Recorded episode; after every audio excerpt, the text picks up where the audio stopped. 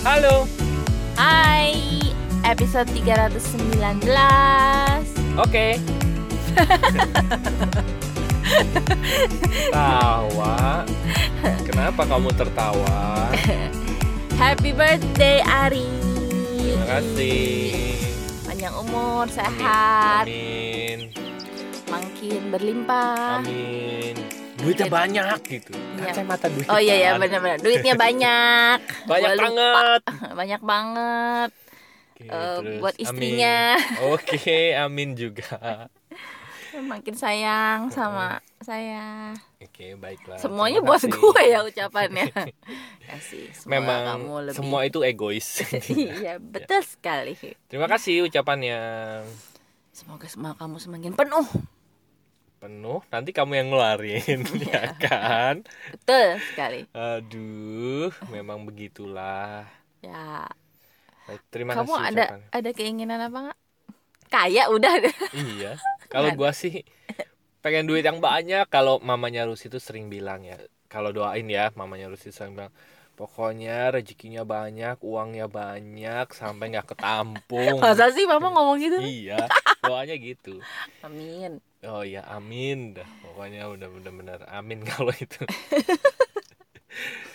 Oke. Okay. Di ulang tahun yang ke dua puluh tujuh ini. Hey. Oke, okay. Kalau kamu dua puluh tujuh saya dua puluh tiga. Iya, kita kan masih muda ya. Aduh, ya. Ulang tahun ke berapa sih? Alah. Oh, tiga puluh enam ya. tiga puluh enam. Iya. Ini adalah saat-saat dimana umur gue dan Ari sama. Aduh, gak boleh ngomong umur harusnya. Iya, kita kan Kan gue dua, dua puluh lima udah. Iya. Lanjut. Umur yang umur hanyalah angka. Oh gitu. Iya. Iyalah, udah dikasih umur banyak ya berarti panjang umur. Disyukuri dong. That's right.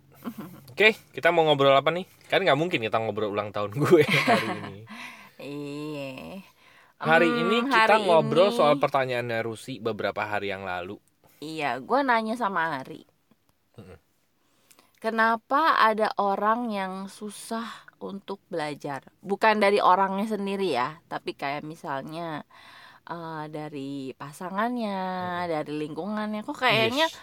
maksudnya kalau nggak tahu ya, gue kan cukup beruntung nih punya. Nah, ini juga nggak tahu lagi apakah gue emang beruntung, apakah apa. Beruntung punya suami yang mendukung gitu, sama-sama hmm. mau belajar. Jadi hmm. belajar juga bareng. Kadang-kadang hmm. gue yang diajakin sama Ari, ayo ikut seminar ini, gue mah senang-senang aja gitu. hmm. Tapi kan ada orang-orang yang m, Apa gue lagi ngajakin nih beberapa temen perempuan, hmm. uh, dan mereka rata-rata juga pengen maju, pengen belajar lah. Banyak hmm. yang pengen mereka yang mereka rasa tuh pengen mereka kembangin gitu. Mm-mm. Tapi setiap kali di mana seminarnya, setiap kali ya mau nggak mau kan kalau seminar yang bagus-bagus memang kebanyakan masih di Jakarta, di luar kota gitu. Ya, kota-kota besar lah ya. Iya. Mm-mm. Dan mereka mentok di situ. Waduh, kalau di luar kota susah ya, laki gue nggak ngasih gitu. Mm-mm. Kalau di luar kota susah ya, anak gue masih ini gitu, Mm-mm. masih kecil lah atau apa gitu. Atau mungkin kalau yang masih muda, orang tua yang keberatan gitu. Mm-hmm. Nah gue cuma mikir kenapa ada orang-orang yang udah mau nih belajar gitu. Mm-hmm. Tapi kenapa kayak lingkungannya gak ngasih gak ngasih kesempatan gitu. Mm-hmm. Jadi kayak ketahan gitu. Dan abis itu ya udah mereka akhirnya beneran gak belajar gitu. Ada yang ketahan gara-gara kerjaannya. Aduh gak bisa, kerjaan gue banyak banget di kantor, nggak habis-habis, ini aja gue mesti lembur gitu. Jadi udah berapa tahun berjalan pengen gitu, pengen pengen belajar sesuatu yang berbeda supaya apa bisa uh, apa kayaknya udah nggak tahan gitu dengan rutinitas kantor. Tapi untuk mau Move belajar gitu ya. Iya. Mau mulainya itu aja nggak bisa gitu. Sampai akhirnya tahun demi tahun ya udah lewat, bulan demi bulan hari lewat demi hari. Tahun demi tahun, tahu-tahu nggak kerasa ya udah berapa tahun kerja di situ dan hmm. masih sama gitu. Aduh, gila gue nggak tahan sebenarnya gitu. hmm. Cuma ya memang kalau gue lihat keadaannya susah gitu. Izin dari suami nggak ada, anak-anak juga perlu waktu, sedangkan waktunya udah habis di kantor. Jadi gue udah mau belajar tapi kenapa susah. Nah untuk kenapa ada orang-orang yang begitu dan gimana menurut gue, karena gue ngertiin perasaan mereka juga gitu. Iya. Nah gue nanya sama Ari, menurutmu kenapa ya gitu. Ini menurut gue sekali lagi gitu ya, kenapa kayaknya kok orang nggak kayak se- seperti ya nggak punya pilihan, seperti nggak dikasih kesempatan untuk berubah gitu, atau nggak dikasih kesempatan untuk untuk bertum untuk belajar ya, gitu. Untuk belajar. Nah, yang pertama memang kesannya seperti itu, kesannya ya kesannya. Tapi menurut gue gini sih, seringkali orang itu melihat sebuah perubahan itu perubahan yang drastis gitu. Oke. Okay. Jadinya orang itu akan kaget dengan yang namanya perubahan itu, jadi kaget gitu. Jadi misalnya ya, lo selama ini berjalan ke arah timur, tiba-tiba mungkin bagi lo sebuah perubahan itu lo langsung j- jalan ke arah utara gitu, langsung berubah, langsung puter balik. Nggak, nggak muter balik deh, kalau timur kan ke barat ya, ini oh, bener-bener sembilan puluh belok. Derajat belok gitu, itu drastis banget rasanya gitu. Nah kalau perubahannya begitu drastis, tidak hanya lo yang kaget tapi lingkungan sekitar juga kaget gitu. Jadi kemungkinan besar resistensinya akan tinggi banget. Kayak contoh nih, gue aja ya. Kalau tiba-tiba Rusi bilang gini, e, saya mau ke Jakarta ah. Eh, naik apa? Naik bis. Gue juga langsung akan shock gitu. Karena belasan tahun dia bareng sama gue gak pernah ke Jakarta naik bis gitu. Itu kan perubahan yang drastis banget. Nah, perubahan yang drastis banget itu bisa dilakukan gitu ya, kalau alasannya tuh urgent banget bagi dua orang, bagi dia dan lingkungannya. Contoh, misalnya keluarganya sakit, ya itu nggak apa-apa gitu. Tapi kalau informasinya tuh masih dikit banget, misalnya gue mau ke Jakarta nih, ngapain? Seminar bisnis. Padahal selama belasan tahun lo nggak pernah ikut seminar parenting, mm-mm, seminar relationship gitu. Mm-mm. Itu membuat shock. Shock terapi yang bener-bener shock gitu. Kayak langsung gak ada opening, gak ada gak, kalau itunya emang gak ada hujan, gak ada apa gitu ya. Iya, tiba-tiba langsung brek gitu. Uh, hmm. Itu langsung. Ya otomatis langsung resisten tadi ya. Bener. Langsung mm, enggak, buat, enggak, enggak gitu. Iya, buat kitanya aja pasti akan langsung, uh gila ya perubahannya drastis banget gitu. Dari yang gue misalnya sehari-hari sama anak, tiba-tiba kok ini satu hari gue diambil untuk ikut seminar untuk belajar gitu. Apalagi sesuatu yang baru, lingkungan baru gitu ya. Iya, pasti akan kaget gitu. Apalagi oh, buat okay. buat uh, orang terdekatnya ya, ya, keluarganya itu juga pasti akan kaget mm-mm, gitu. Nah, jadi gimana? Begitu juga dengan, nah, jadi gimana solusinya? Kalau gue pribadi itu di digital marketing tuh ada namanya customer journey gitu ya. Customer journey itu kita memberikan informasi selapis demi selapis gitu. Orang akan berhenti kalau orang semakin tertarik, okay, dia akan lanjut kok journey-nya dia, perjalanannya dia gitu. Jadi customer journey kalau di digital marketing itu kan or- kayak corong gitu ya, funnel itu ya. Mm-mm. Orang masuk banyak. Misalnya kita buat e, lapisannya, anggaplah contohnya ada sepuluh lapisan contohnya aja nih yeah, gitu. Ada orang yang masuk sampai lapisan pertama memutuskan, ah udahlah gue gak mau masuk ke lapisan kedua gitu okay, ya, untuk mendapatkan informasi yang lebih detail. Mm-mm. Ada orang yang masuk sampai lapisan ketiga dan mereka gak mau masuk lapisan keempat gitu. Dan seterusnya sampai, tapi ada juga orang yang mau masuk sampai lapisan ke sepuluh gitu yeah. Nah tugas kita sebetulnya itu adalah memberikan lapisan demi lapisan ke calon customer kita gitu. Jadi okay, nggak yang ujuk-ujuk, kita pun berubah juga sama. Nggak yang ujuk-ujuk langsung masuk ke lapisan ke sepuluh gitu. Mm-mm. Banyak orang akhirnya tidak konsisten karena langsung masuk ke lapisan ke sepuluh bagi kita mm-mm, dan bagi lingkungannya ya. Yeah. Contoh, tiba-tiba misalnya lo mau e, nge-gym deh gitu. Yeah. Mau olahraga. Gue pribadi, gue menyadari nih, gue pribadi itu akhirnya tumbuh kebiasaan untuk berolahraga dimulai dari derajat perubahan yang kecil gitu ya. Gue cuma diminta waktu itu coba deh olahraga lima belas menit di rumah aja, gak langsung ujuk-ujuk ke gym gitu. Enggak, tapi gue dibangun kebiasaannya, ya udah olahraga dari rumah. Gue nonton YouTube ada lima belas menit olahraga, gue lakuin itu. lama-lama gue merasa bahwa olahraga lima menit itu kayaknya lima kurang deh buat gue gitu. Lima belas. Iya, tadi saya bilang apa? lima. Ya udah, oh, iya, iya. Gak apa-apa. Ol- olahraga lima belas menit itu kurang buat gue gitu. Nah, gue udah mau masuk, mungkin itu lapisan pertama gue untuk olahraga lima belas menit. Lingkungan gue juga ngerasa, oh ya dia sekarang jadi olahraga di rumah, yeah. Kayak gak ada yang diambil gitu, yeah. Tapi kalau tiba-tiba misalnya istri gue nih, Rusi, gue mau nge-gym. Di mana? Di Serpong. Kapan? Tiap hari. Gue pasti akan langsung kaget, ngapain sih lo gitu. Iya, iya, kan? Itu contoh yang menarik, contoh yang benar, masuk akal. Karena Ka- langsung ya, langsung drastis gitu. Betul-betul, derajatnya Derajatnya tuh langsung belok drastis gitu kan. Benar.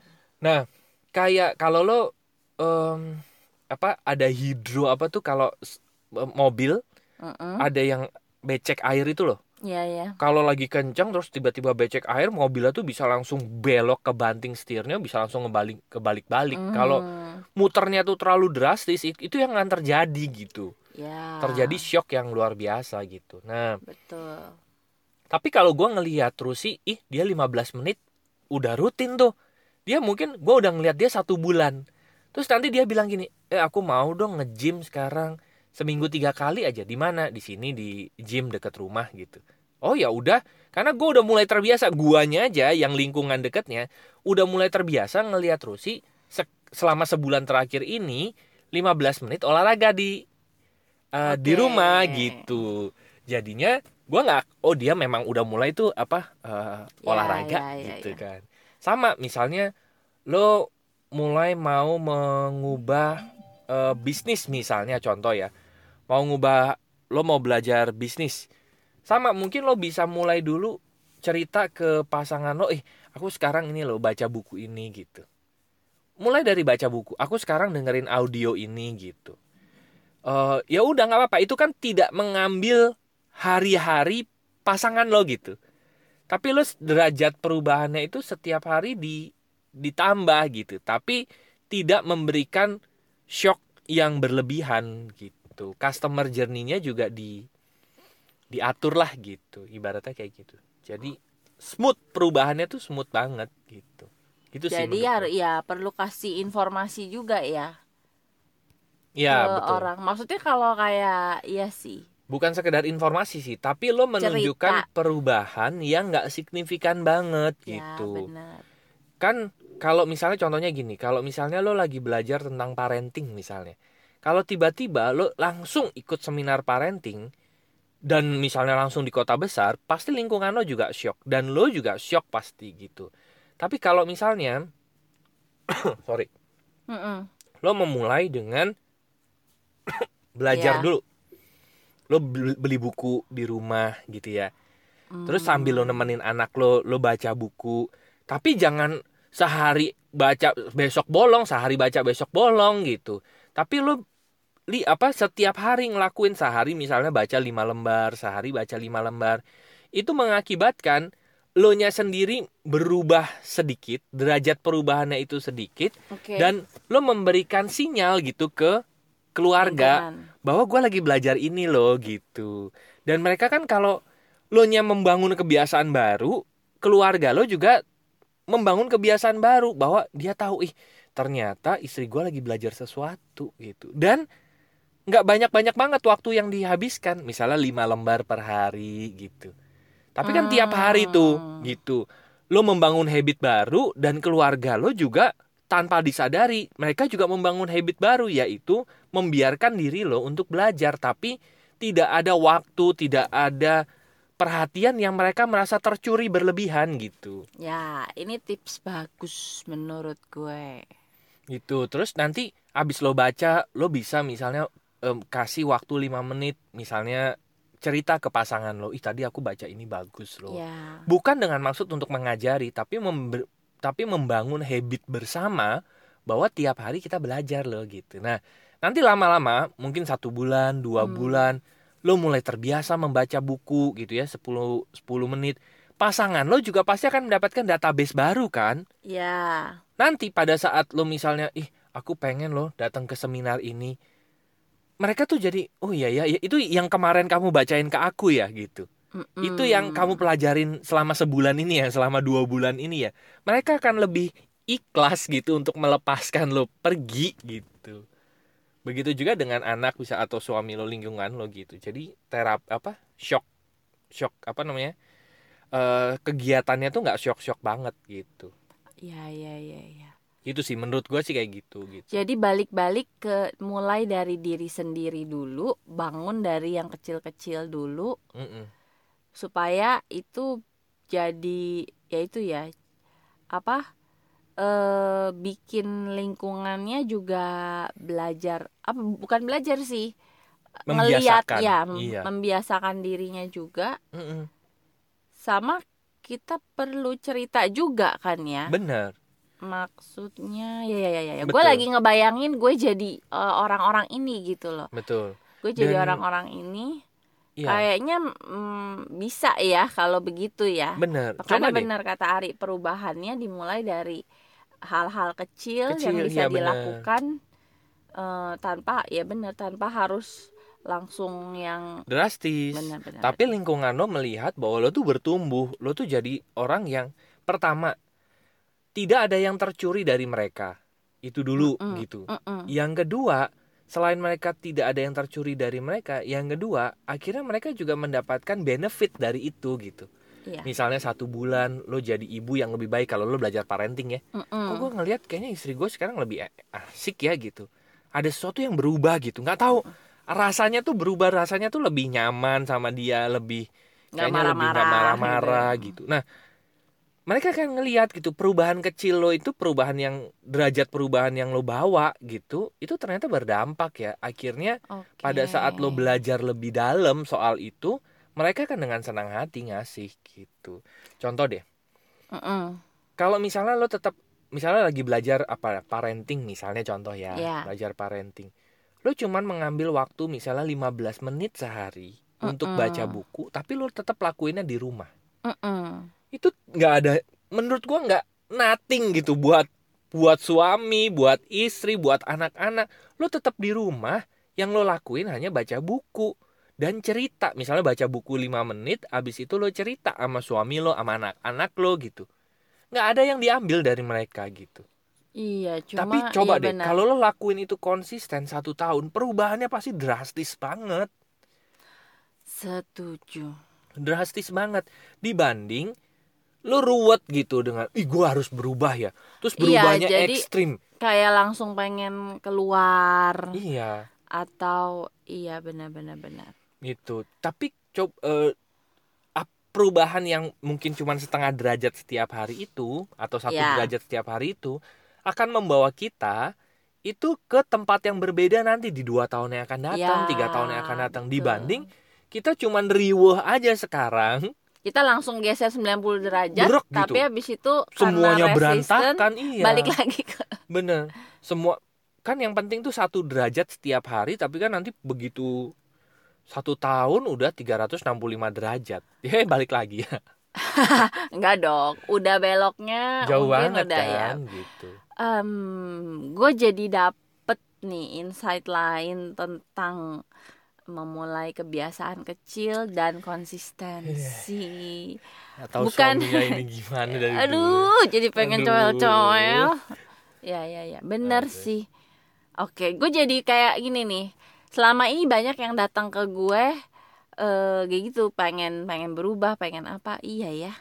Baiklah, saya akan menyarankan mereka hmm. untuk mulai dari diri sendiri. Nih, cuma contoh. Kalau hmm. nanti gue ngebayangin orang-orang ini contoh, aduh contoh ini sih tapi susah ya, ya. Itu mah udah kagak tahu ya, lagi ya itu mah berarti berarti dia memang belum mau berarti ya, okay. gitu. Apalagi contoh ini gue ngomong untuk orang yang memang mau, mau. Tapi kok kayaknya terbentur gitu, kayaknya gue nggak bisa. Kemungkinan besar yang ada di otak mereka, yang ada di dalam pikiran mereka, yang namanya perubahan itu harus berubah drastis ya, padahal benar. Perubahan itu bisa, dikit-dikit dimulai, aja gitu ya. Tapi lo lakuin konsisten gitu. Dikit-dikit tapi konsisten. Itu ya. Makanya ada peribahasa dikit-dikit menjadi bukit. Iya. Contoh misalnya ibu-ibu yang mau belajar bisnis, mau memulai bisnis dari rumah misalnya ya. Gitu ya. Atau ya memulai bisnis. Kalau tiba-tiba misalnya dia langsung bilang sama suaminya, "Gue mau belajar bisnis. Gue mau ikut langsung seminar ke sini." uh-uh. suaminya juga pasti akan shock gitu. Lah, selama ini dia mungkin udah nikah belasan tahun. Lah, selama ini dia udah di rumah aja ngurus anak, ini tiba-tiba bisnis. Itu shocknya drastis loh gitu. Uh-uh. Tapi coba deh, kalau misalnya lo udah biasanya pakai apa W A gitu ya. Ya udah. Nah, biasanya kalau kalau paling enak uh-uh. lo punya mentor. Itu paling uh-uh. enak gitu. Misalnya uh, dalam waktu satu hari setengah jam deh lo mentoring di W A aja. Itu bisa kok. Tapi dengan niat ya. Dengan niat lo dapetin database, sudut pandangnya gimana.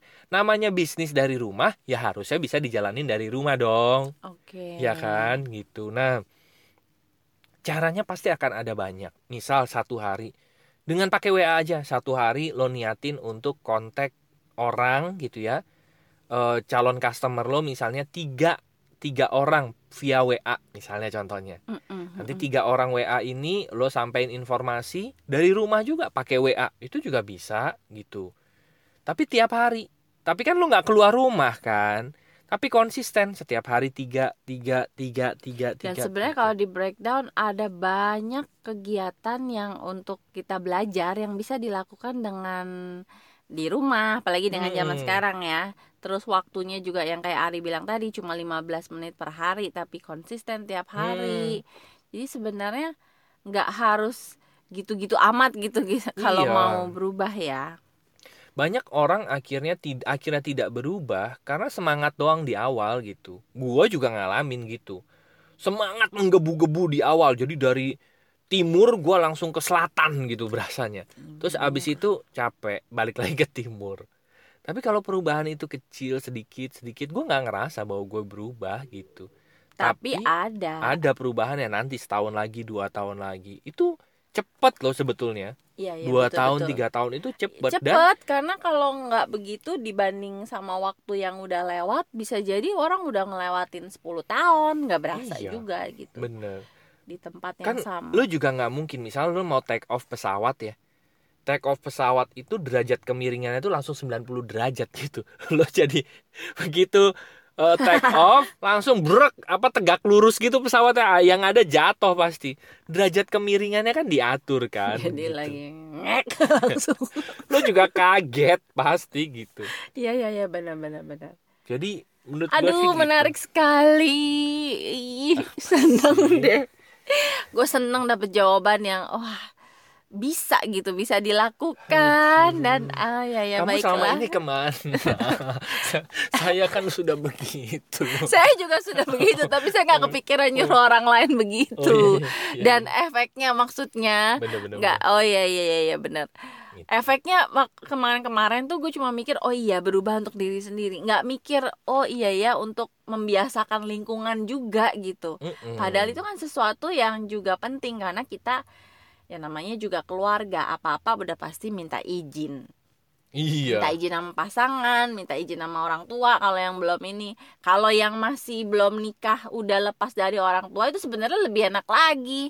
Enggak yeah. ada yang mesti di maksudnya enggak tanda kutip gitu ya, enggak ada hmm. yang mesti dipikirin, enggak ada yang mesti dimintain izin gitu. Hmm. Kayak gitu kan lebih enak lagi tinggal gerak gitu. Betul. Nah, sekarang gue jadi kayak punya punya harapan untuk teman-teman gue yang datang ke gue dan mereka berasa nggak bisa dan nggak punya harapan padahal mereka mau gitu. Yeah. Jadi sekarang gue excited karena oke, okay, gue ngebayangin jadi mereka oh iya ya mereka jadi punya insight baru nih entar nih gitu. Jadi betul. baiklah, baiklah. Customer journey-nya itu dibuat selapis demi selapis gitu. Jadi mungkin lo setiap hari berapa lapis? Ratusan. Ya setiap hari. Setiap hari misalnya. Lo mulai deh, misalnya lo denger apa baca. Ini gue kasih contoh yeah. aja, ibu yang pengen bisnis misalnya contoh ya. Yeah. Lo mungkin udah belasan tahun e, ngurus anak, tapi atau... lo pengen banget melakukan sesuatu yang berbeda gitu, supaya supaya lo juga bisa punya aktualisasi diri misalnya gitu ya. Karena mungkin di lubuk hati lo yang paling dalam punya begitu gitu. Ya udah. Yang lo lakuin misalnya sekarang nambah dulu pengetahuan gimana sih cara memulai bisnis dari rumah misalnya kayak gitu gitu kan dengan mm-hmm. cara misalnya lo temuin dulu mentor deh. Mentor tuh paling enak sebetulnya, mentor yang benar ya. Gue bilang oh, iya, karena iya. mentor yang benar itu kalau menurut gue ya mentor yang benar atau coach yang benar itu kalau lo konsultasi, lo selalu punya, lo jadi setelah selesai, lo selalu bilang gini, gue bisa kalau ngelakuin itu. Okay. Lo tuh selalu punya harapan gitu. Tapi kalau mentor yang nggak benar, biasanya lo dikasih target yang tinggi banget. Terus akhirnya lo bilang, gue bisa nggak ya? Ya bener sih, untuk mencapai apa yang gue impikan, cita-cita gue, gue harus ngelakuin sesuatu yang besar gitu. Tapi enggak, sesuatu yang besar itu bukan berarti lo langsung berubah drastis gitu, enggak. Tapi dibimbing step by step, step by step gitu. Nah, step. mungkin dilaku, mungkin lo bisa mulai dengan baca buku dulu lima menit setiap hari, baca buku tentang bisnis. Lo mulai tuh, oh membangun bisnis tuh kayak gini, terus lo lakuin program mentoring. Terus misalnya tadi lo buat kegiatan yang yang sedikit-sedikit dulu deh, melakukan kontak ke tiga orang tiap hari gitu. Terus lo nambah temen lo di Facebook atau I G, sepuluh teman tiap hari. Itu coba deh, kalau lo ukur ya, itu gak nyampe setengah jam nambahnya. Iya, ujung-ujungnya kita jadi belajar manajemen waktu juga. Iya, ya. Gak nyampe setengah jam itu gitu. Terus nanti eh, abis itu lo mulai cerita sama suami lo, misalnya lima menit aja. Bukan dengan tujuan eh, apa namanya, me- buat meyakinkan suami gitu, iya. Enggak. Tapi Mm-mm. cerita, eh aku sekarang lagi baca buku ini loh, buku ini tadi bilang ini gitu. Eh paling cuma tiga menit cerita begitu. Kalau suami lo nanggepinnya, hmm oke okay. Tapi kalau tiap hari suami lo lihat bahwa lo baca buku, terus cerita itu, dia lama-lama juga akan, dia akan terbentuk habitnya dengerin lo gitu. Entar sehari nggak baca, eh sehari nggak laporan dia nanya, kamu nggak baca buku hari ini? Iya, dia jadi aneh. Tapi kan dia tidak merasa tercuri apapun gitu kan. Perhatian hmm. lo tetap, perhatian uh, lo ke dia tetap gitu kan. Waktu lo sama anak-anak juga tetap gitu. Iya, dan benar ada banyak cara untuk belajar saat betul. ini. Iya, betul betul betul betul. Begitu deh menurut gue. Terima kasih Sama-sama. Pak Ari. Saya mendapatkan pencerahan hari ini di hari ulang tahun. Waduh, makin cinta deh. Hmm. Ya, thank you. Sama-sama. Nah, buat teman-teman yang masih ingin ngobrol bareng kami, silahkan masuk aja ke website kami yaitu lompatan hidup dot com. Nanti ada tiga page di sana. Yang pertama ada home buat chit-chat, buat ngobrol. Silahkan klik aja tombol W A di sana, nanti kita akan ngobrol-ngobrol ya. Lalu Ada, ada page counseling dan event, ya, itu buat, untuk buat janji temu mm-mm. teman-teman yang merasa perlu konsultasi counseling langsung sesuai mm-mm. dengan uh, ya case-nya teman-teman. Dan juga untuk ngundang event bisa masuk ke page yang ini dan buat janji di WhatsApp juga. Ya. Dan yang page ketiga ada page bisnis. Mm-hmm. Itu buat teman-teman yang mau tahu bisnis kami apa, mm-hmm. terus juga mau dimentorin. Nah, yang kayak gini tadi salah satunya adalah hal-hal yang biasanya juga kami lakukan mm-hmm. ke orang-orang yang kami mentori, yang datang yeah. ya tadi ya pengen ini, pengen bisnis, gimana caranya, ada kendala ini. Makanya kita tuh juga mikirin gitu kendala orang gimana. Mm-mm. Karena ya itu tadi, pengen ya pengen yang dimentorin juga bisa jalan. Nah, betul. Buat yang pengen kayak gitu juga, ya masuk aja ke page bisnis. Iya. Yeah. Tinggal WhatsApp juga. Oke deh, oke. Terima kasih teman-teman sudah mendengarkan episode tiga ratus sembilan belas. Sepertinya sih iya. Ya. Semoga bermanfaat dan sampai jumpa di episode berikutnya. Thank you, bye-bye. See you.